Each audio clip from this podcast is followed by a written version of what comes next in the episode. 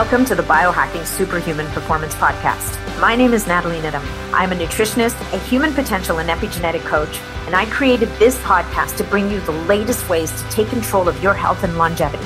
We cover it all, from new technology to ancestral health practices, personalized interventions, and a very special interest of mine, peptides. Enjoy the show.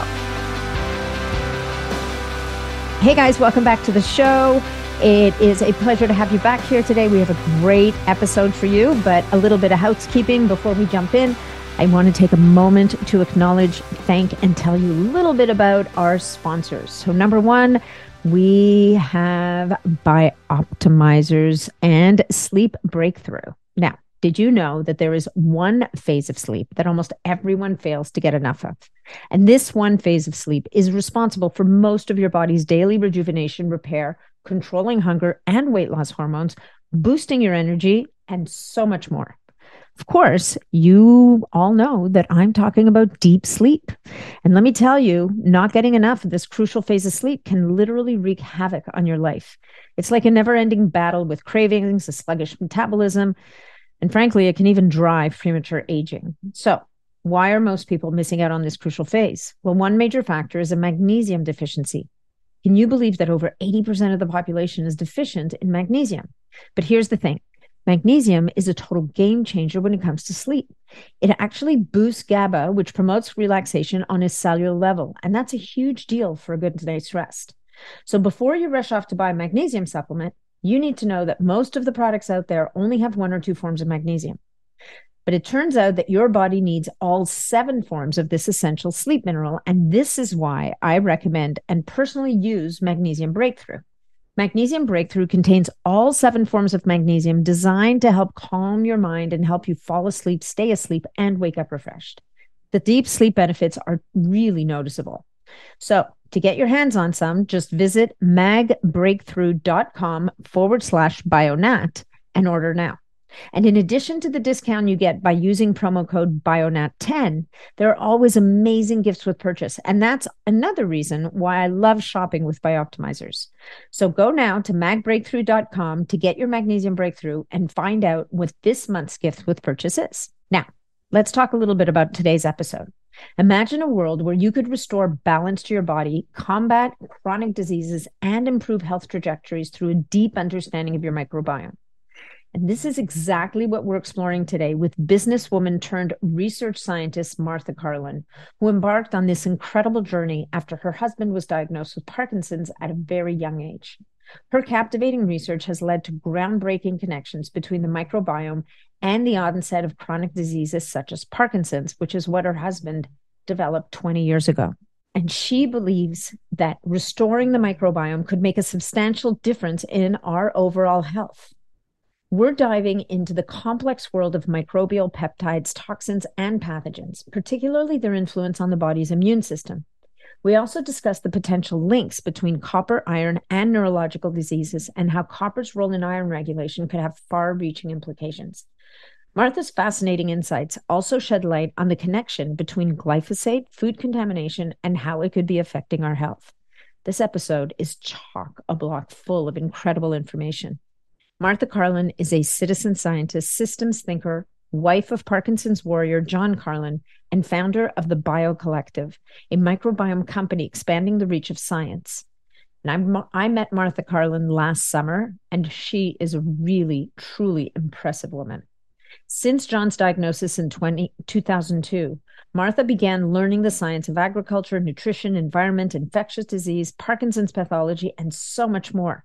In two thousand fourteen, when the first research was published showing a connection between the gut bacteria and two phenotypes of Parkinson's, Martha literally quit her former career as a business turnaround expert and founded the BioCollective to accelerate the discovery of the impact of gut health on all human health, including Parkinson's.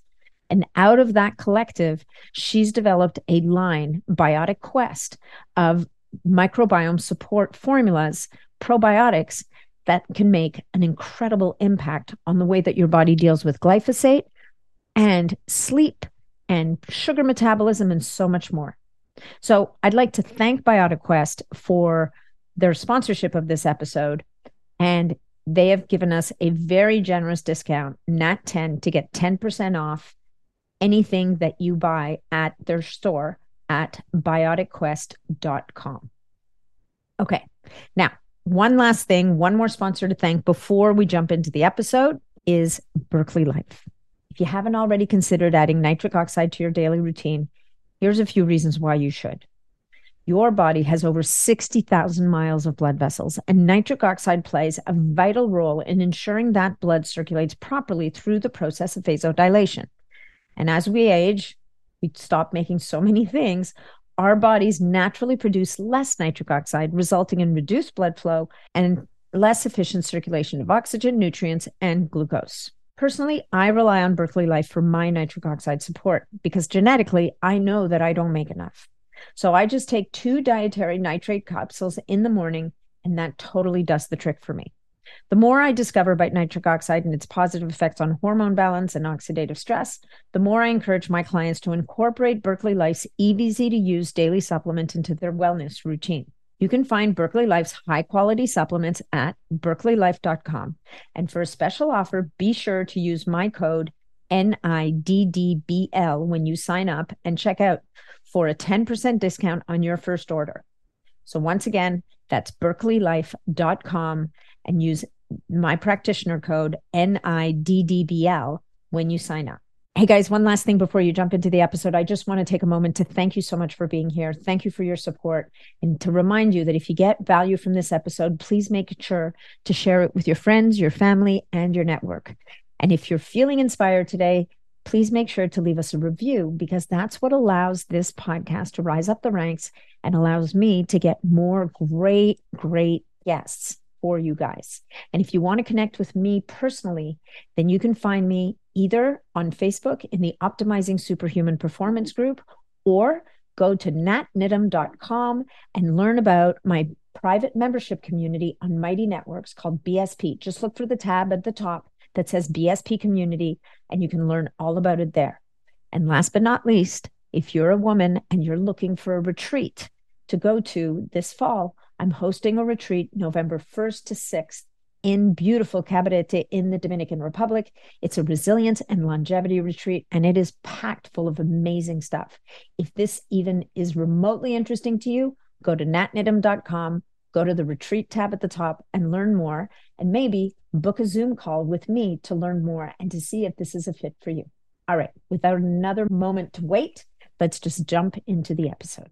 Hey folks, just a quick reminder that all of the information presented in this podcast is for information purposes only. No medical advice, no diagnosing, no treatments suggested here. Before you try anything that you hear about or learn about here, make sure that you check with your medical provider.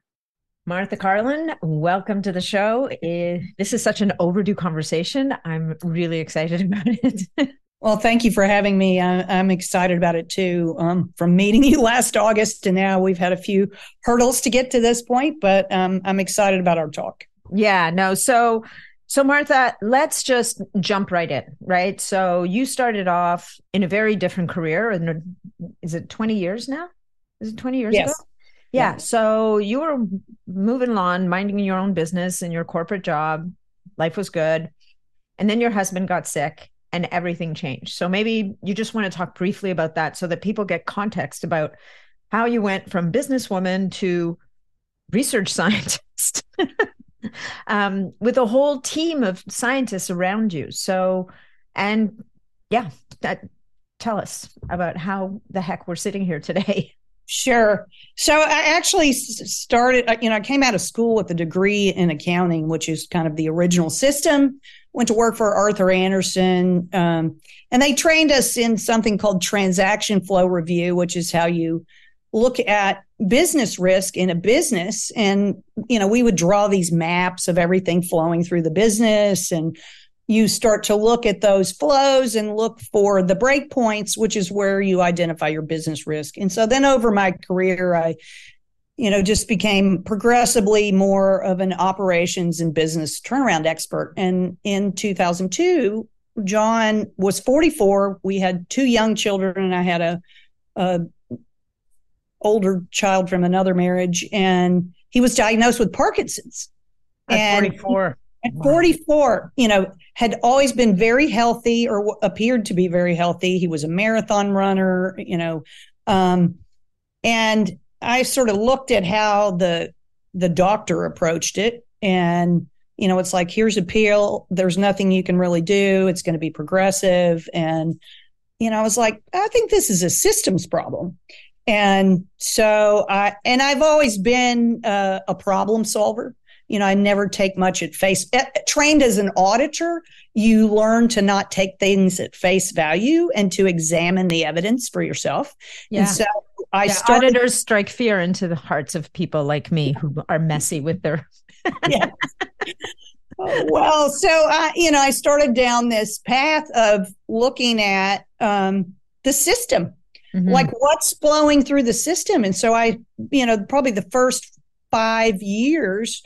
I studied, you know, our food, uh, the chemicals we use on our food, nutrition, um, all these different things that had happened in the last fifty years or so to our food supply. And I tried to understand, okay, well, there wasn't even that much organic food back then. So, mm-hmm. um, you know, my husband laughs and says, you know, I'm on the no fun diet version, you know, fifteen, um, as I've learned and progressed down that path. But in, in two thousand fourteen, the first paper came out connecting the microbiome and Parkinson's. And earlier that year, I had read Martin Blazer's Missing Microbes. And I was like, that is it. The gut is the general ledger.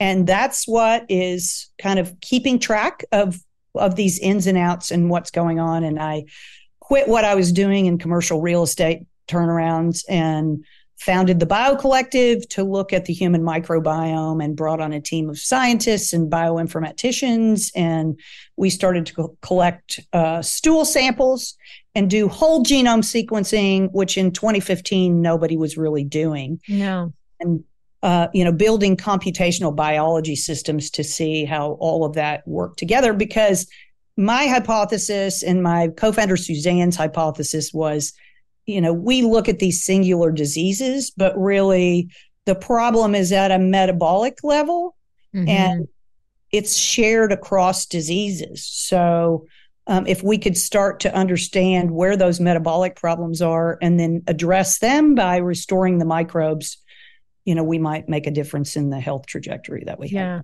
Yeah, no, that's so interesting. So when you talk about that paper, when I was, um, I wrote a, like a, I guess, sort of like a dissertation at the end of my studies in nutrition school. And I did it on Parkinson's because at the time my aunt had been diagnosed with Parkinson's. And by the time she was diagnosed, because she lived alone, she was fairly advanced and she was relatively young, and her Parkinson's progressed very, very fast. And she passed away, I would say three years after her, her uh, diagnosis. And, you know, that was when, so anyway, so I, I did my dissertation on Parkinson's, and I too came across a paper, and I don't know if it's the same one, where it was a researcher who'd basically, she'd gotten her hands on the stool samples of a whole bunch of people, and what they, but, but ten years prior to them developing any symptoms. Mm. And what, and what she had put forward as a hypothesis, or, or what they observed evidence of, is that there was evidence of Lewy bodies in the gut first. And they were thinking that what they'd done is traveled up the nerves and landed in the brain. And she'd also found a link to olfactory nerves in the nose. And she had put forward this idea that, is it possible that um, things like um, airborne environmental toxins, like insecticides, pesticides, herbicides, could also be contributing factors to a condition like Parkinson's. And I remember reading that thinking, wow, you know, like my aunt lived in a rural area outside of Boston. She was a big gardener. No, she's one of seven kids. Nobody else had had any kind of neurodegenerative disease. And I remember at the time going, wow, like that, you know, so I, do you think, it, is that the same paper, or do you think it's a different one? Because it's it's, it's, it's certainly a different paper, though. I have I've read a number of the papers that connect, um, and there's a there is a recent one on. So there was this Brock's hypothesis that was, you know, we're breathing something in through our nose that is initiating an infection or And then that is moving to the gut and up the vagus nerve. Now there, there has been some work where they're showing um, some people it can start first in the gut and some people it starts in the nose. And those are different paths. The paper I saw was Doctor Philip Shepperhans from Finland, who looked at um, fecal samples and was basically able to divide the two primary phenotypes. So you have people who are tremor dominant or people who yeah. are posture and gait, and their microbiomes look very different, which, you know, is, it was just remarkable to me. And the amount of research on the microbiome and Parkinson's since that paper in twenty fourteen has just accelerated exponentially. Amazing. Well, thank God, right? Because there's there's clearly something there. And and it's funny because when you look at what's coming out of the drug companies right now, like the latest drug that was just announced was something, and we're going to talk about this, going after the amyloid plaques, because of course, in Parkinson's patients, we see this huge amount of plaque in the brain. And the, you know, and the and the belief is that, well, it's blocking conduction of nerves. It's this is a problem, so we need to get rid of it. And you will be the second person I've had a conversation with on this show who says, no, no, no, breaking down that plaque is a massive problem because that plaque is there to basically sequester pathogens and stop them from doing what they're doing in the brain. And breaking up that plaque actually releases, you know, releases the hounds, as it were, into the into a system that is unable to clear it properly. So maybe you want to speak to that a little bit because, you know, we're kind of jumping around a little bit, but I think this idea of amyloid plaque and what it is, and you were also talking about the alpha, the, the syn- alpha-synuclein, yeah. alpha-synuclein also, you know, all of these things, compounds being looked at as bad actors, but if we actually really start to understand why they're there and what they might be doing, kind of spins that whole theory on its head. Sure. So uh, the, the first researchers who really started talking about, um, beta amyloid in Alzheimer's being an, an antimicrobial peptide were uh, Rudy Rudy Tanzi and Robert Moore at Harvard. I think it took them seven years to get one of their first papers published. It's now, mm. you know, pretty well accepted, um, although, you know, there are, I guess I'll say, factions who are against the amyloid hypothesis. And, right. uh, you know, it's always interesting when the paradigm starts to to change. And Um, alpha-synuclein, which is the protein that aggregates in Parkinson's, is also an antimicrobial peptide. And so, you know, we see increasing number of papers where it, you know, either viruses, the herpes virus has been implicated, um, uh, Haemophilus influenza in some of our research is implicated, um, some intracellular parasites have been implicated, um, mm.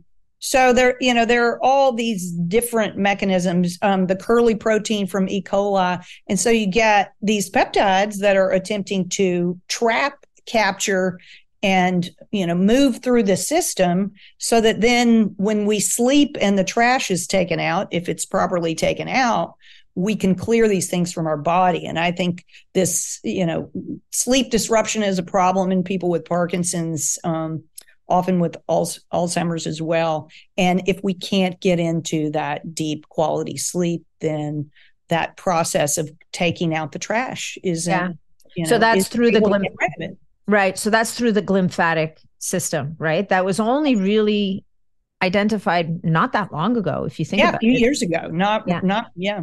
Yeah. So that's really interesting. So, okay. And again, you know, this whole, I, and, and it's so funny because, well, it's not funny. It's so interesting that you're bringing to, you're bringing forward those same bugs that um, an earlier guest, Amy Jaramillo, who also deals heavily in Parkinson's, but also in A L S. And she's talking about E B V, the herpetic viruses, the tick-borne viruses, the all these di- mold, like all of these different bugs that we can, and many of which we think of as going dormant, like E B V right. is dormant, the herpetics are dormant.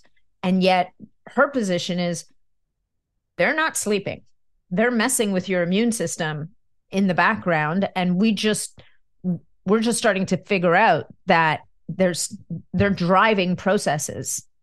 Well, it's, interesting because one of the early observations I had in talking to uh, people who had Parkinson's, I have these notebooks. Every time I meet somebody with Parkinson's, I'm taking notes about their life story. And um, many of them had a history of herpes cold sores. And until they got, about the time they got diagnosed with Parkinson's, in which case they no longer had herpes cold sores. And, you know, I found that really interesting. But what herpes does in order to remain latent in your uh, nerves is it turns down your immune system. Yeah. So it, and by turning down your immune system, then of course, it's enabling all these other things to colonize you um, that your immune system would have otherwise gotten rid of. Gotten yeah. rid of. Yeah. And so when you talk about herpes cold sores, you're talking about H S V one, like herpes cold sores in the mouth, because Amy talks about the where the cold sores um, present has to do with where that herpes virus is is dormant, hanging out. Hanging yeah. out and then yeah. that therefore it affects that system. So people with genital herpes, for example, it's going to be like the nerves in the legs, mm-hmm. in the lower extremities, whereas oral, like mouth cold sores, it's going to be in the neck, like it's going to be up. The brain, so it's going to, it's more likely to affect the brain. Yeah. Which is pretty crazy because there's no real way to get rid of those things, is there, that we know of? No, I mean, not, not, not that I know of. I mean, you need a, you need a robust immune system uh, to deal with that. But, you know, I, I sort of chuckle. I, uh, you know, just talking about toxins um, in my microbiome analysis of looking at all these stool samples over time, um, I got very focused on particularly looking at Parkinson's and what pathogens were in there. And I ended up coming across this book. It's called the Comprehensive Source Book of Bacterial Protein Toxins. Now that's fascinating reading for you. I mean, it is fascinating, but and, and you know, so what did you find? So what are you seeing in stool for Parkinson's patients, for example? What are you seeing the evidence? Like, are you seeing evidence of these herpes viruses, or is it other toxins and pathogens mostly? Well, it's it's other toxins and pathogens mostly that we because You you won't typically see the intracellular or the things that mm-hmm. are hiding out in the nerves yeah. in a stool sample. Right. But we we see are a lot of toxin producing organisms. And, you know, that actually led me down a path of looking at something called molecular mimicry, right. which is sort of what overlapped in, you know, your beautiful world of peptides um, is, you know, um, molecular mimicry is basically structural sim- similarity between antigens. And, you know, a peptide sequence is basically a short piece of genetic code, mm-hmm. plants, bacteria, fungi, viruses, parasites, everything, you know, produce these peptide sequences. And they're involved in intracellular communication. So, you know, in some ways I think, okay, these are ways that when we eat our food, we're getting information from the food and, yeah. and um, you know, th- these pieces of information. Um, but the gut is that interface for that intracellular communication. And microbes, you know, I like to say microbes can make or break just about anything. Mm-hmm. Um, and so, you know, we started looking at um, our genomic data from Parkinson's and seeing um, different uh, different genes or uh, types of stress. So we could see there was iron stress, there was um, oxidative stress, nitrosative stress, um, and genes involved in glycosylation. So, and all of these little sort of pieces of the puzzle then played back into looking at what are the microbes that are producing these um, peptide sequences, or, you know, I call them sort of stress proteins. They go by another name called heat shock proteins as well. Mm-hmm. And that's where the interface kind of came together. Um, and I actually have a, a group of researchers where we're looking at um, mycobacteria. You know, most people probably know that from tuberculosis. There are many kinds of mycobacteria, both good and bad. Um, Mycobacterium avium paratuberculosis is pretty prevalent in the milk supply. And they and Mycobacterium makes uh, two peptide sequences. One is a heat shock protein sixty-five, which is um, that's a section uh, in the genome that they use to to specifically identify the strain or species of a mycobacteria. That is similar to the human heat shock protein sixty. Um, okay. And then um, th- there's also another alpha crystalline that mycobacteria uh, produce, and that alpha crystalline is similar to human alpha B crystalline, and that's a, a sequence that is involved in the trafficking of misfolded proteins. And there, then there are intersections with that um, alpha crystalline with wheat, which is another area where we have a lot of um, basically autoimmune triggers. So the, what can happen is you start to build up because you have these microbes, you have these heat shock proteins, the immune system reacts to them, it produces antigens, and then it's looking through the body for similar sequences. And, you know, some of our human uh, tissues have similar sequences. So, so for the heat shock protein, because heat shock proteins, generally speaking, are a good thing. We go, we take saunas to to drive the production of heat shock proteins or the expression of heat shock proteins. But so in this case, this mycobacteria is expressing a similar enough heat shock protein that is like H S sixty, but it's H S sixty-five.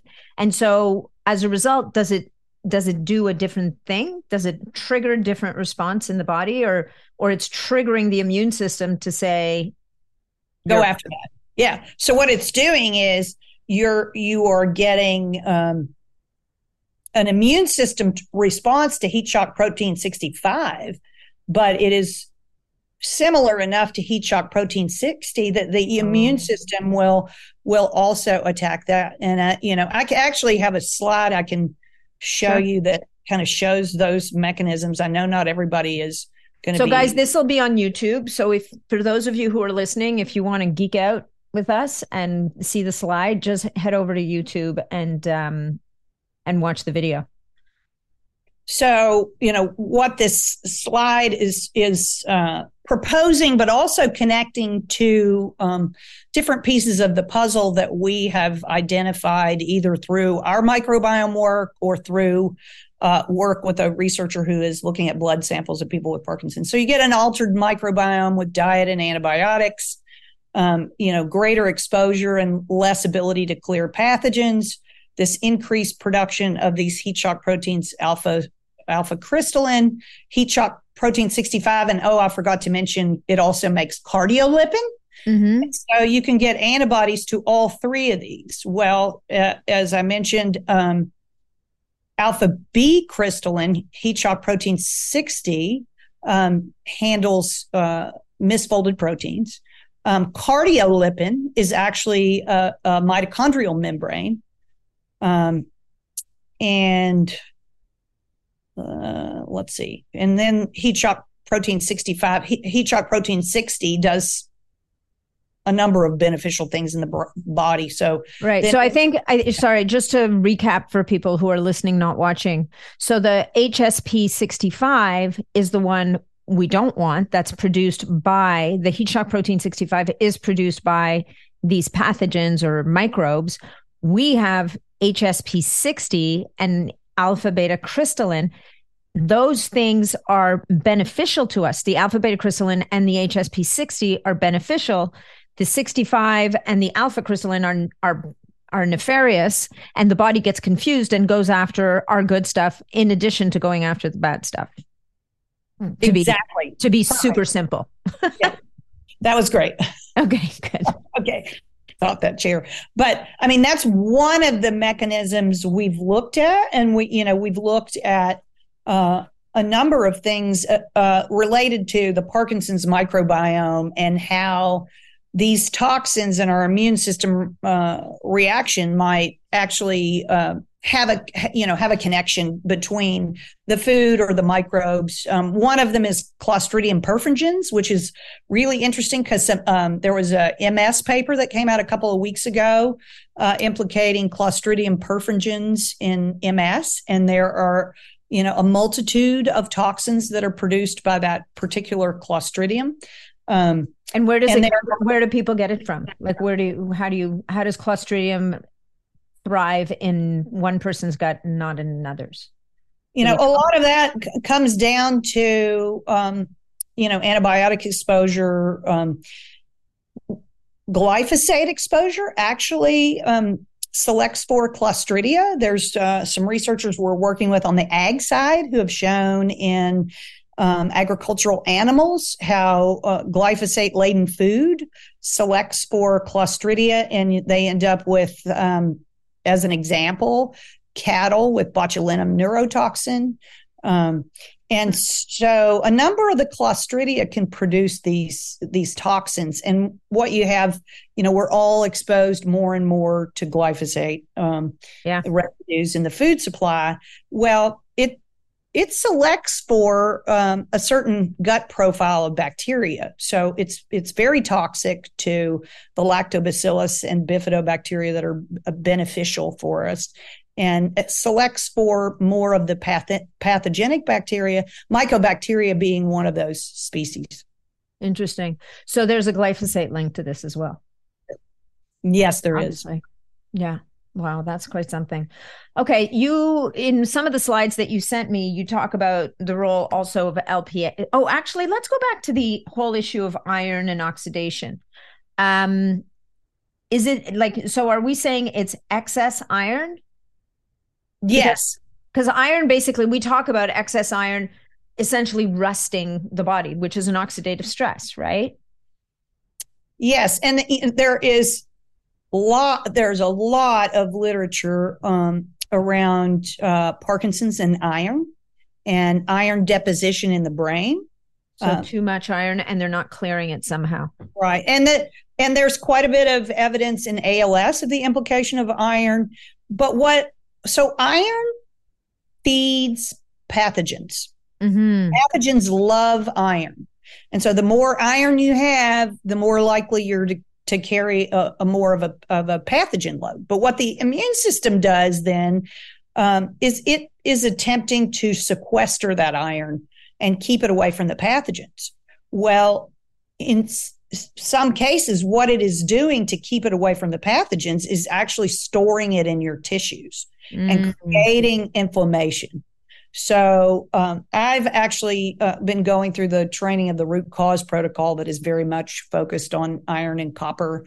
And, you know, copper is necessary, a small amount of copper, but copper is necessary to recycle iron in the body. And right. without copper, which is depleted by glyphosate um, in the food supply, uh, kind of across the board, across the whole spectrum of the food supply, Um, then we're not able to handle and recycle that iron. Wow. So, so all these people running around supplementing iron really need to be watching out for that and maybe paying more attention to copper. Well, and that often what will present as anemia is actually the anemia of chronic inflammation, which is not that you don't have iron. It's not in the blood, it's in the tissues. And is and so, there a way to figure that out? Like, is there a way to see that? So That's there is. Interesting. Um, Morley, Morley has developed a panel that he calls the Full Monty that yeah. looks at a number of uh, iron markers that they don't typically look at, and then also looks at a critical uh, protein called ceruloplasmin, which is a copper yeah. protein, yeah, uh, and uh, serum copper. And looking at the minerals balance and some ratios around that to give you, um, uh, you know, some perspective on what's going on with iron in your body and how it may be stuck in your tissues. And doesn't Morley, does Morley use hair tissue mineral analysis? Is he using H T M A as well? Like the ceruloplasmin yep. test I'm familiar with. I generally you know, when I'm looking at people's genetic panels, there are certain people genetically that have a propensity to hang on to zinc or hang on to copper. And we talk about, you know, zinc and copper have a very also close and synergistic relationship. You want them in a particular ratio.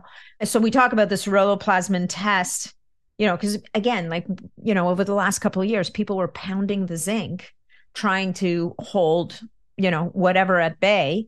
Meanwhile, I'm sitting there going, well, wait, wait, wait, wait, wait a minute. Like, I mean, what about your copper? and and frankly, for some people, they do dump zinc. So they might need to take more zinc. But doing that ceruloplasmin test really gives us an idea of the zinc and copper ratio in the blood, or at least copper, right? Well, it gives you an idea. But what, what's been so interesting in this journey with Morley, um, really going back deeply into the literature and research in, in copper and these really important copper enzymes. All, you know, all the enzymes of the mitochondrial respiratory chain are copper dependent. Um, but ceruloplasmin, the blood test that you do doesn't tell you if the ceruloplasmin is loaded with copper or not. And if you go back to, I think it's the nineteen, late nineteen sixties, maybe early nineteen seventies, Um, the research into ceruloplasmin showed that, that it was a protein that contained eight copper atoms, four plus two and four plus one. Now, it, with each decade that it has passed, um, the research shows less and less copper loaded into that protein. So, you know, maybe ten years later, you saw the research showing that there were seven coppers. They didn't tell you the valence. Then there were six coppers. They didn't tell you the, va- the valence. The most uh, recent paper we've seen shows only five coppers.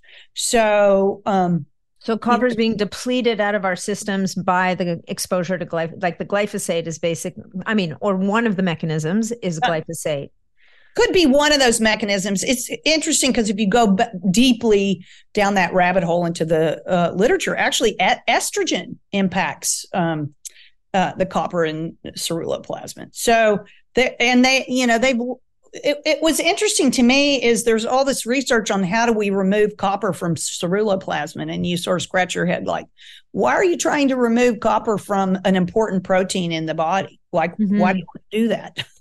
Yeah, like, yeah, yeah. Why don't you want to understand more about how it gets loaded in there properly and making sure that it's stabilized instead of reaching researching how to get it out of there?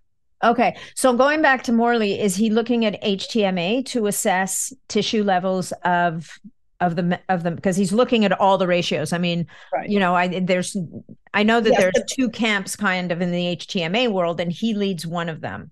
Right. Yes, he is looking at H T M A as well, and whether you're a fast or slow oxidizer, and, and okay. what's going on with the minerals, you know, coming out of your hair as an indicator. So it's sort of the blood and the because it's hard to, you know, you unless you're going to biopsy muscle and different tissues, you're not going to be able to assess what's what's sitting right. particularly. Yeah. Um, so the hair tissue mineral analysis and the blood are the two things. And I guess they're correlating one against the other to try and get an, a sense of what's going on. Yes. Okay. So, I mean, hopefully everybody's still with us, because to say that we're geeking out is an understatement. Let's yeah. start speaking English to people okay. and help people understand, what does this all mean? What, what, what can I do about this? Why are some people getting Parkinson's and others not? How's your husband doing? And how are you helping him to ultimately, I mean, I'm guessing what you're doing with your husband right now is, what can we do to reduce the toxic load so that your immune system can continue to function and your body therefore can continue to function? So it's been twenty years. twenty years of living with Parkinson's for a forty-four-year-old guy is pretty impressive, right? Because my understanding is the younger you are at the on- you know, at diagnosis, the more likely you have to, you are to have a very aggressive course of Parkinson's, or is that not necessarily true? I don't, I don't think that is necessarily true. No. Okay. It's very much um, like we call it a designer disease, because it presents in so many different ways in, in people. Yeah.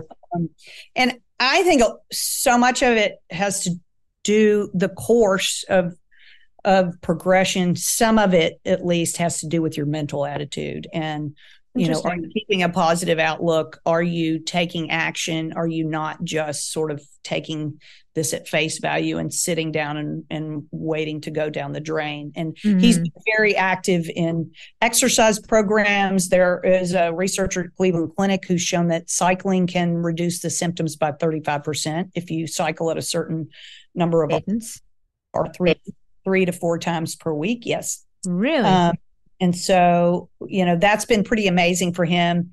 I will say, you know, uh, we, so I, um, back in, at the end of twenty sixteen, I went to uh, World Parkinson's Congress, and there was a group there called Clinic Crowd who was presenting the research um, from a scientist in Israel who showed that the sugar alcohol mannitol could stop the aggregation of the proteins.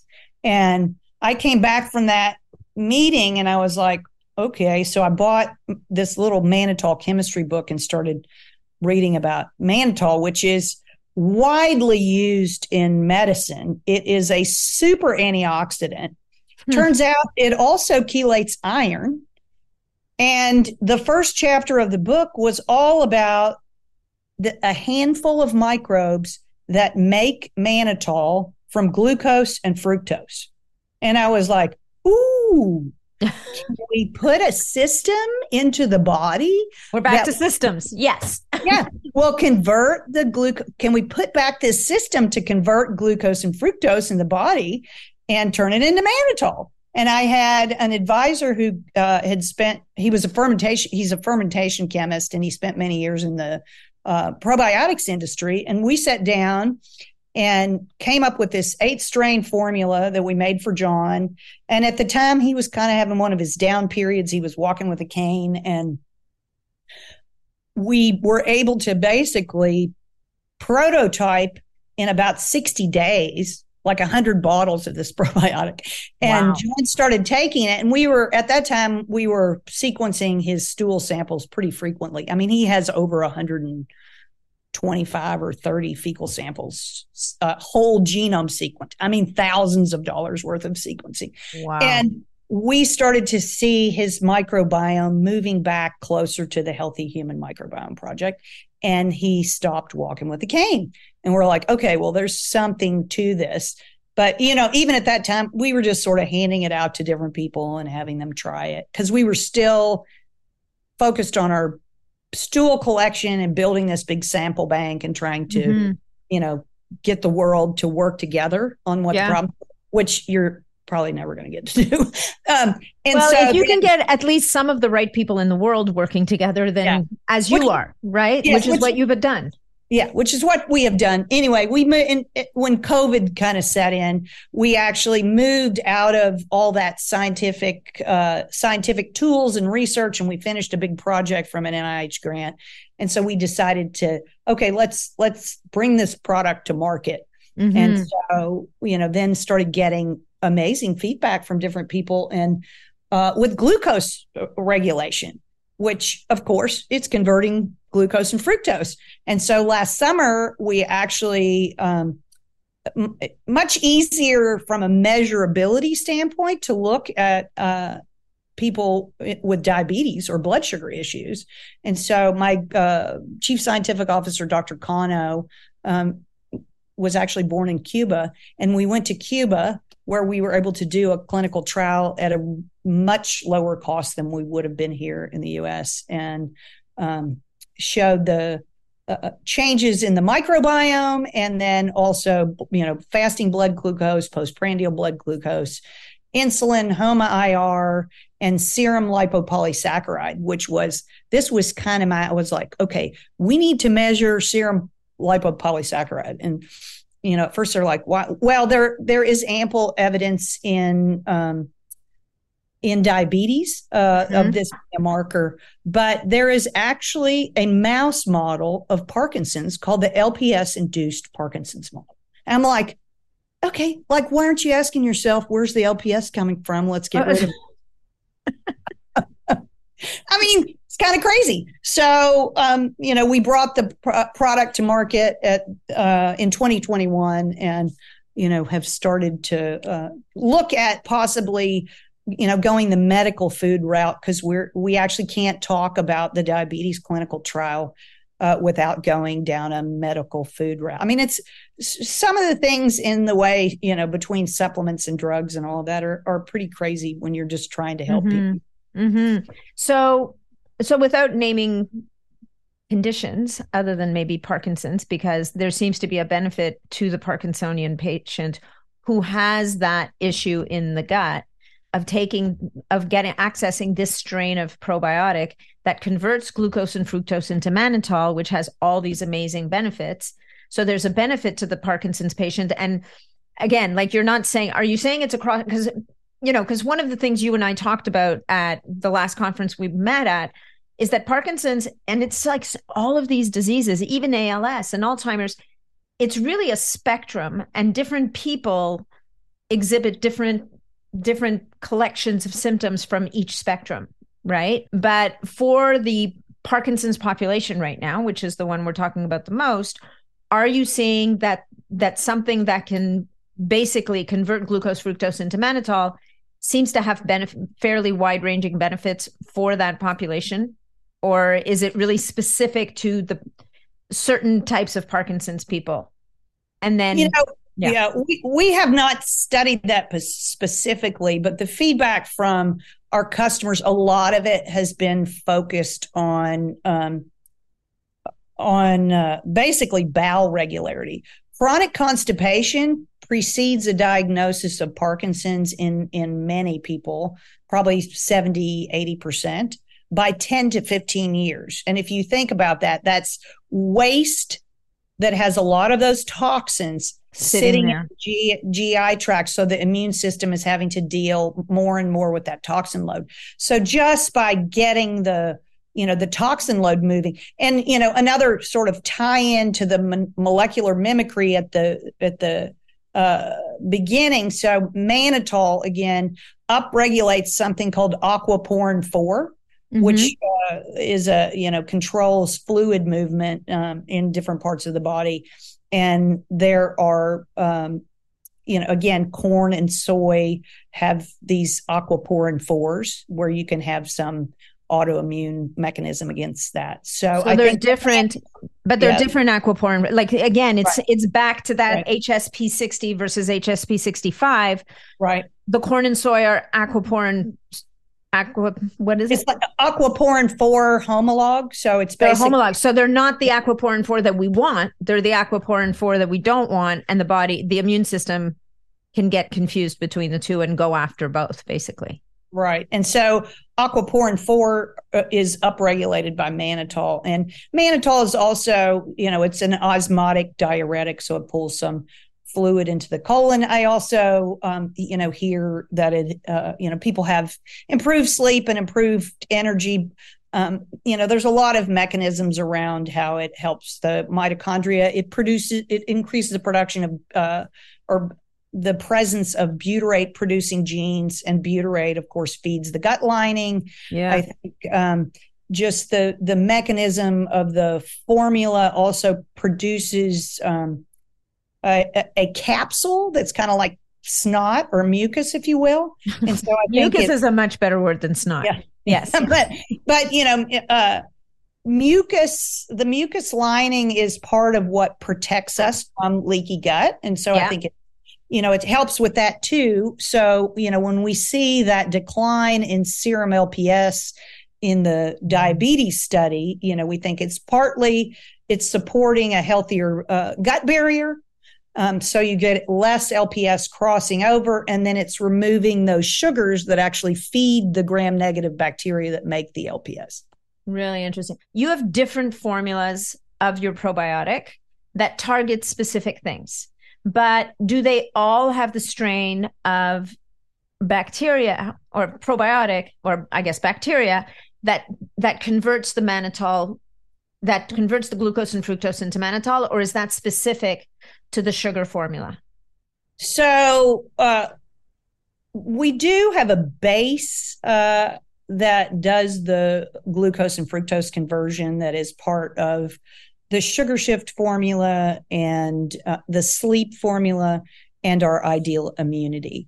Uh, then we have an antibiotic formula and a heart that are the mechanisms are different. But one of the key strains that's in every one of our formulas is uh, our strain that is unique to us of Lactobacillus plantarum that actually has two pathways for breaking down um, glyphosate beyond uh, what most microbes will do, which is convert it to AMPA. So we do feel, and we're looking at how we might be able to measure this more effectively than just in our laboratory showing that it can break down um, glyphosate, but that part of what it's doing to help people is actually detoxifying the exposure to glyphosate, which then allows their microbiome to flourish with more healthier mi- with a healthier profile of microbes.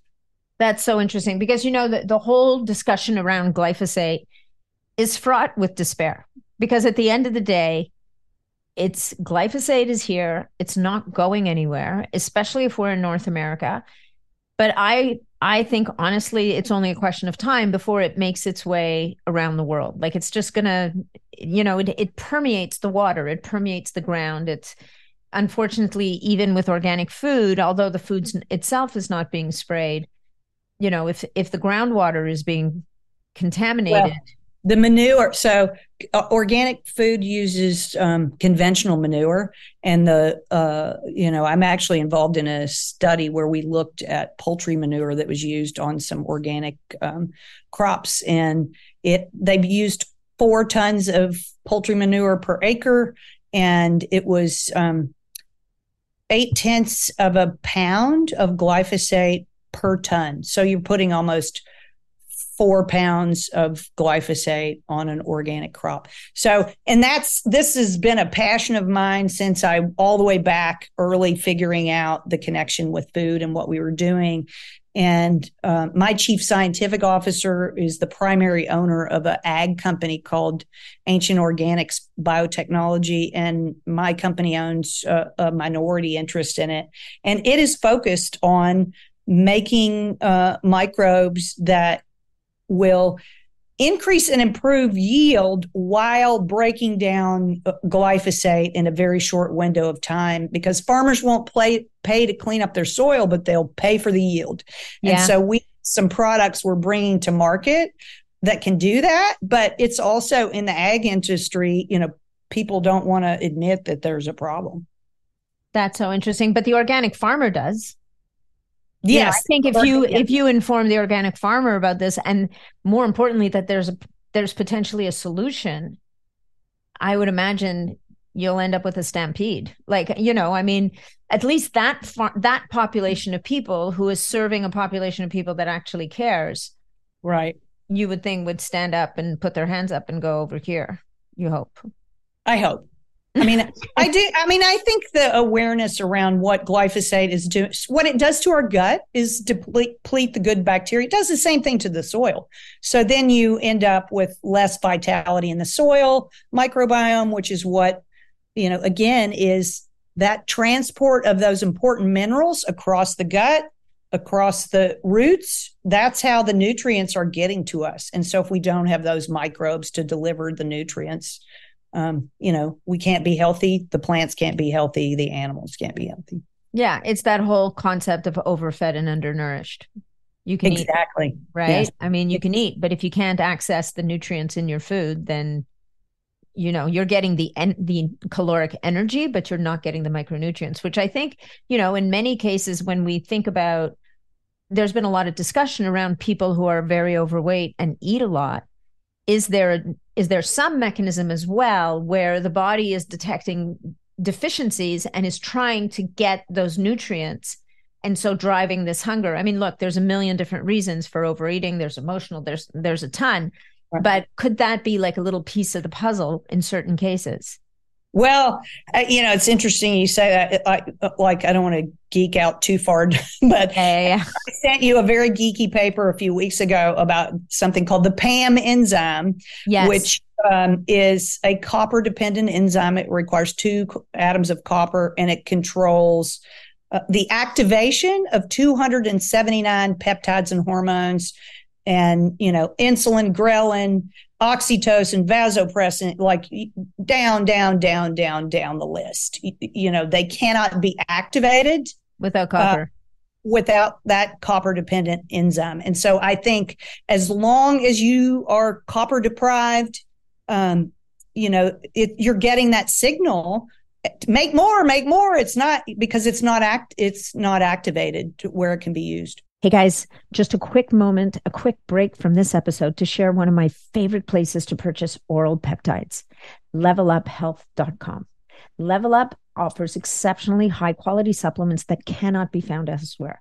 Their main product, Ultimate G I Repair, is the most effective all-in-one gut healing supplement that I've seen. It contains B P C one fifty-seven along with other compounds that have a synergistic effect and actually deliver results, helping you achieve your health goals such as improving gut health and healing, detoxifying the liver, reducing inflammation, even supporting brain function or optimizing overall health. In addition to Ultimate G I Repair, Level Up also provides K P V, T U D C A, a comprehensive liver complex, P E A, and much, much more. What sets them apart is that each product formulation is specifically designed to target certain health objectives and provides the nutrients at therapeutic dosages, minimizing the need to take multiple products and offering a simplified all-in-one solution. To find out more, check out their website at w w w dot level up health dot com. Now, Level has no ease in it to explore the full range of unique products Level Up has to offer. And if you decide to place an order, don't forget to use code N A T ten for a ten percent discount.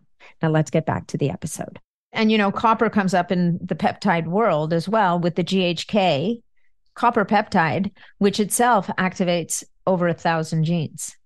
You know, and so it's fascinating to me that copper is such a critical component, metal, really, like micro mineral, if you will, in the body.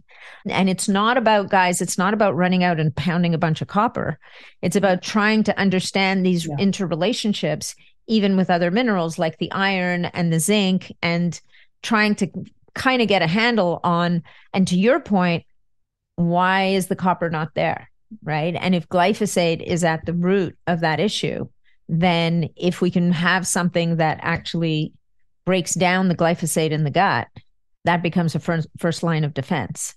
So let's get back to the Parkinson's discussion a little bit. Let's talk about John. How's he doing? We know that he kind of was able to free himself of his cane, at least for a period of time, when you introduced this probiotic strain into his diet. How's he done since then? Because that was a while ago. Yeah, so it was, pre- it was pretty interesting um, in that uh, process. So there's something called the U P D R score, and that is how they score how advanced your Parkinson's is. And the higher the number, the worse off you are. So, you know, in two thousand seventeen, when he started the probiotic, he was a score okay. of a thirty-five. And uh, a year later, he had dropped his score wow. to a twenty. He stayed steady at nineteen or twenty uh, for the next four years. And his neurologist mm-hmm. was just amazed. And um, then he got COVID at the end of oh. twenty seventeen. twenty seventeen. Um, no, you wait. Know, there's must- a lot. Of, I'm sorry, not twenty seventeen. Uh, December twenty twenty-one. Okay. sorry. End of twenty twenty-one. Sorry. And, um, you know, there's a lot with molecular, mm-hmm. molecular mimicry and that spike protein. So there are one hundred thirty-eight human tissues that are homologous to that spike protein. And so I started looking at that because he had a lot of um, long COVID symptoms and, you know, dysregulation of, uh, you know, blood pressure, um, uh, heart rate, like a, a lot of different things going on. And one of the things that we actually did that had the most benefit to him in moving beyond those long COVID symptoms uh, was the prolonged fasting really? diet. So we instituted, I mean, it just, he had lost so much weight from the COVID, you know, we were like, okay, doing a, just a fast with no food, um, it just, I think wasn't practical and from a stress level. So every five to six weeks, he would do a prolonged fast mimic. And he did that for six months in a row. And at the, you know, on the fifth day of that fast, every time he was wow. remarkably better. So And if, you know, we think about in Parkinson's that autophagy yeah. is not working, we're not getting the clean out done. And when you do that um, fast mimicking, or if you can do a fast, you're mm-hmm. going to kick off autophagy and start to clean up some of that trash. And so he's been getting better and better and better. So now he's back um, like a, a year ago, he would not have been able to do most of his um, biking programs and activities like that. So he's back, uh, you know, doing his biking programs every day and out at the Y M C A and, uh, you know, working on setting up programs here like he had in Colorado. Yeah. Well, that so, is remarkable, um, right? Because Parkinson's is a condition where you only go in one direction. There's only one direction to go. And for some, well, well, that's, that's what, what I mean. Like, you. I mean, that's the verdict from conventional medicine is there's only one direction you're going to go. And, and yet here you have an individual who has not only like held the line, but improved to a point, you, you know, where nobody's running around saying the C word by any stretch of the imagination, but at the same time, holding ground against a, de- a degenerative disease is pretty impressive. And so are you working with other people as well? Like, it's, you know, John can't be the only guy you're working with. Are you, are you having success, you know, some measure of success with other people as well? And, and I would imagine would, you know, he's, he's basically claiming he gets to eat the diet that Fun forgot. So diet, lifestyle, sleep, all those things are dialed in for him, but are you able to work with other people and help them along in, in, in some way? So, well, I have a, um, you know, in addition to my probiotics business, um, I actually, I have a blog called Martha's Quest, where I write about some alternative, um, you know, stress management, the microbiome. I, I do a lot about the microbiome. I speak at Parkinson's groups about the microbiome and how to support a healthy microbiome. You know, obviously I'm, I'm not a one-on-one yeah. uh, practitioner, but I talk to, you know, I talk to my customers a lot, and, you know, I'd spread the word a lot about, uh, you know, Morley and the root cause protocol, because, you know, there is ample evidence of um, iron and copper dysregulation in, in Parkinson's, and, you know, the, the nutritional deficiencies, um, that are putting stress on the body. So, uh, you know, I do talk to people mm-hmm. a lot one-on-one um, and give them some, you know, you might look at this sure. book, or you might listen to, you know, like the podcast that you had with Amy, um, or, um, you know, different pieces of the puzzle to try to help yeah. empower them. Because I think the other thing, and one of the biggest turning points for John, was when I stopped laying out and saying, do this, this, this, and this. And he took accountability himself. And I said, you know, these are, this is all the research. These are the things I've done.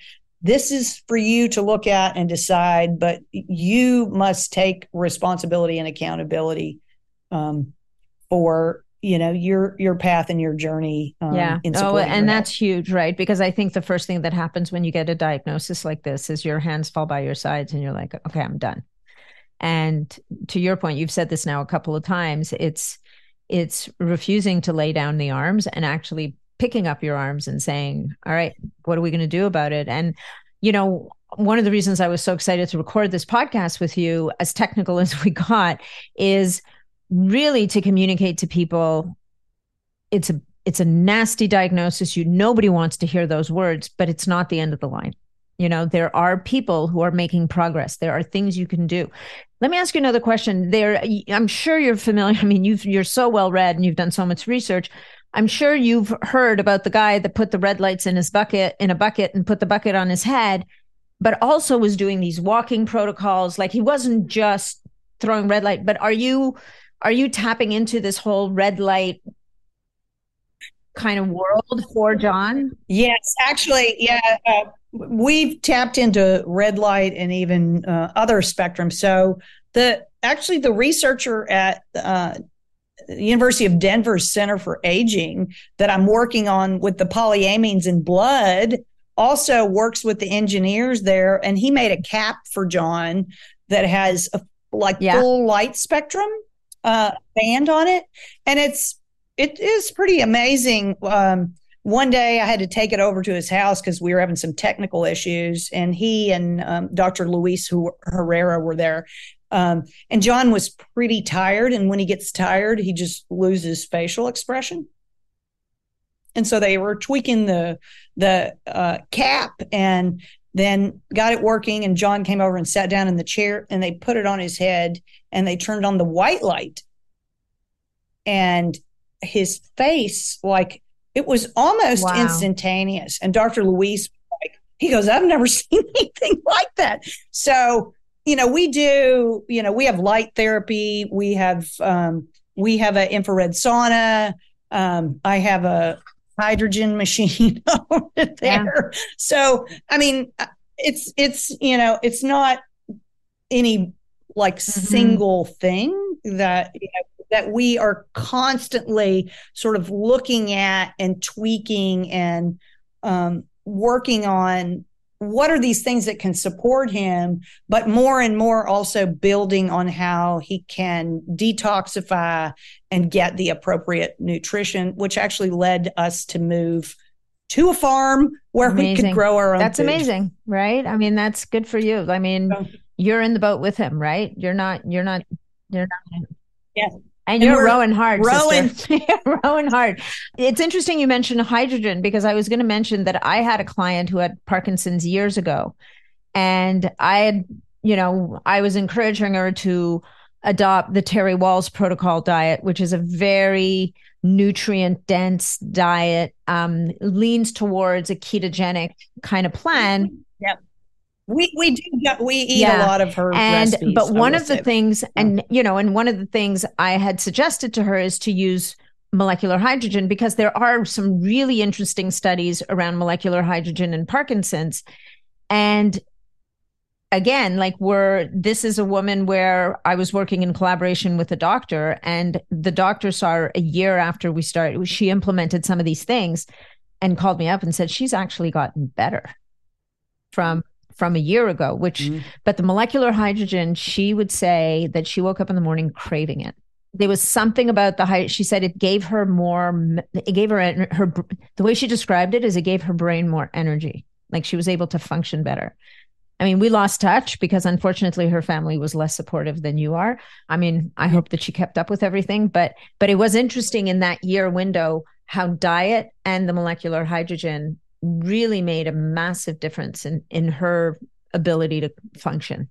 Yeah, it's it's it's pretty amazing uh, what you can do if you're open-minded and you you know start to to look at this. And food is really a big part of that base. But of course, you know, hydrogen is the most active. Uh, yeah, yeah. Element. No, it's it's it's a massive piece of the puzzle, right?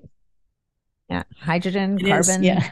Pretty big, pretty big deal. So your formulas are not just, just to bring this back to anybody who's listening, this is not just for the Parkinson's crowd. Like every one of us has to deal with, and everybody's body deals with it differently, but when every one of our bodies has to deal with the glyphosates, with the sugars, which all the things. And so we inherently would all benefit from a tool that would help our microbiome be more balanced in the presence of excess glucose and fructose, excess glyphosate. So you have a variety of different formulas to address different situations. Do you recommend that people just take them all, or are there certain times when you should take one and not the other? I mean, sugar shift to me feels like kind of like an everyday thing.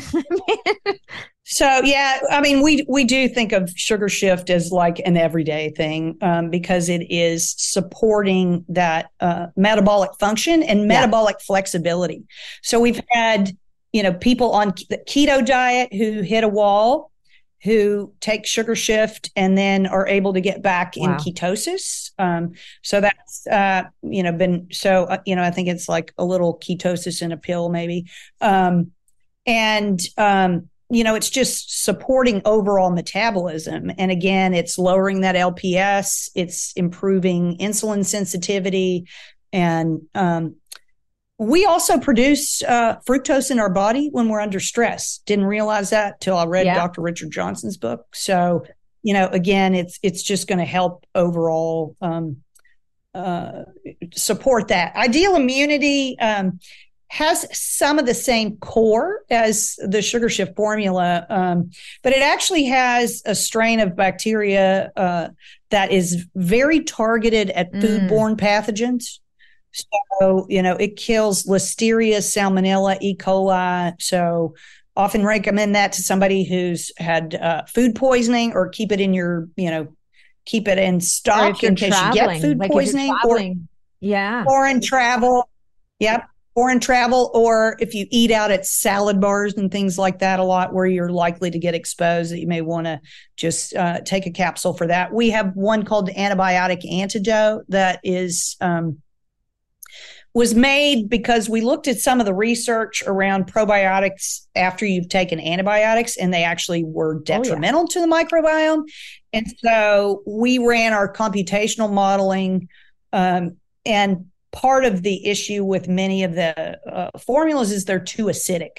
And so we designed a formula that balances pH in order to enable uh, a better restoration of the microbiome. We have uh, a product called Heart Center that supports uh, nitric oxide production and cardiovascular health. At the microbiome level. And then at the microbiome level, yeah. And then... Um, Our most recent, we launched last summer, uh, Simple Slumber, which it has a little bit of tryptophan in the formula, uh, but um, it actually produces bacterial melatonin and bacterial tryptophan, and works for about seven hours to, um, you know, support uh, quality sleep. Um, and we've had some pretty interesting other side benefits that uh, people have uh, reported to us on heart rate va- variability and things like that. that that's on the heart one. From that. Yeah. But we do tell people, yeah, uh, that's on the one. sleep okay. one actually.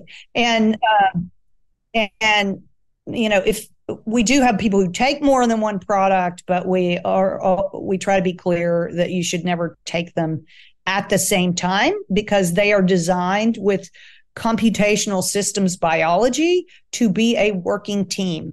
And so you don't want to throw some other probiotic in to the team. It's like putting two lines on mm. your factory at the same time.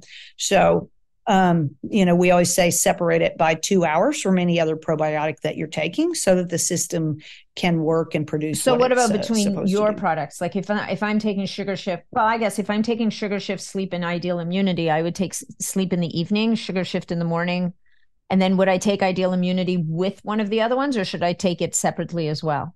You know, I would take it separately. You know, two, okay. two hours separately. Um, I have like more of the people who take multiple ones will take, they'll take either Heart Centered and Simple Slumber, or Ideal Immunity and Simple Slumber, or Sugar Shift and Simple Slumber. I have some people who take Sugar Shift, Heart Centered, and Simple Slumber, and they, you know, take one in the morning, yeah. one in the daytime, and uh, and they evening, all go but, after um, glyphosate. They all have the strain that breaks down glyphosate. They all have the strain Amazing. that goes after glyphosate. And there's no amount of they glyphosate that's good, so you can kind of can't overdo that. Okay, Miss Martha, thank you. Is there anything that you wanted to address that we did not speak to today? We could go on for hours, but I think we covered we covered yeah. a lot of ground, and I'm just very grateful for the time here. And for anyone who's listening to you, there are things that you can do to make a difference in your health um, and your course of, if you want to call mm-hmm. it, dis-ease. Um, You know, I think it's all metabolic imbalance, and there are things that you can do to restore balance yeah. well, to the system. Well, thank you. That's super inspirational and very true. And also, guys, like, don't forget that there's also, in addition to taking things, there's enabling the detoxification pathways in your body through sauna and fasting are really important. So there's free things you can avail yourselves of at the same time, supporting sleep, improving the diet, like all of those things. In addition to, and I think it's always important to bring that back, that, you know, it doesn't matter what you're talking about, whether it's high performance, coming back from disease, disease as you say, or, you know, restoring metabolic balance, it's always going to boil down to these basics before you can kind of raise the bar. So, Martha, thank you so much for the work that you do. It's been a pleasure having you here. And also, Martha generously created a discount code for the for you guys, for the listeners, and that's Nat fifteen fifteen, and that'll save you fifteen percent off any purchase on the website, which you're going to tell us how people can find you, Martha. So I think on Instagram, on your website, and your blog. So on Instagram, it's at BiotiQuest. Um, our website is biotiquest dot com, and that's B I O T I Q U E S T. And then my blog, which is Martha's Quest, and that's M A R T H A S Q U E S T. Martha's Quest dot com. Amazing. All right. Well, Martha, thank you so much again. It's always a pleasure. And I'm sure that we'll get to chat again in, at some point, because you'll keep making these awesome discoveries. Thanks so much for having me. I really enjoyed it. Thanks so much for joining me on this episode of the Biohacking Superhuman Performance Podcast. If you enjoyed the show, please remember to leave us a five-star review on iTunes, because that's what helps us to be heard and to be seen. If you'd like to connect with me directly, or if you'd like to leave any comments, or if you have any questions about this episode, please reach out to me directly through my website, nat niddam dot com. And of course, if you're not already a member of the Biohacking Superhuman Performance community on Facebook, that's where you'll find me every day. It's a short application. Just answer a couple of questions and you're in and interfacing with other amazing biohackers. Thanks again, and we'll look forward to seeing you on the next episode.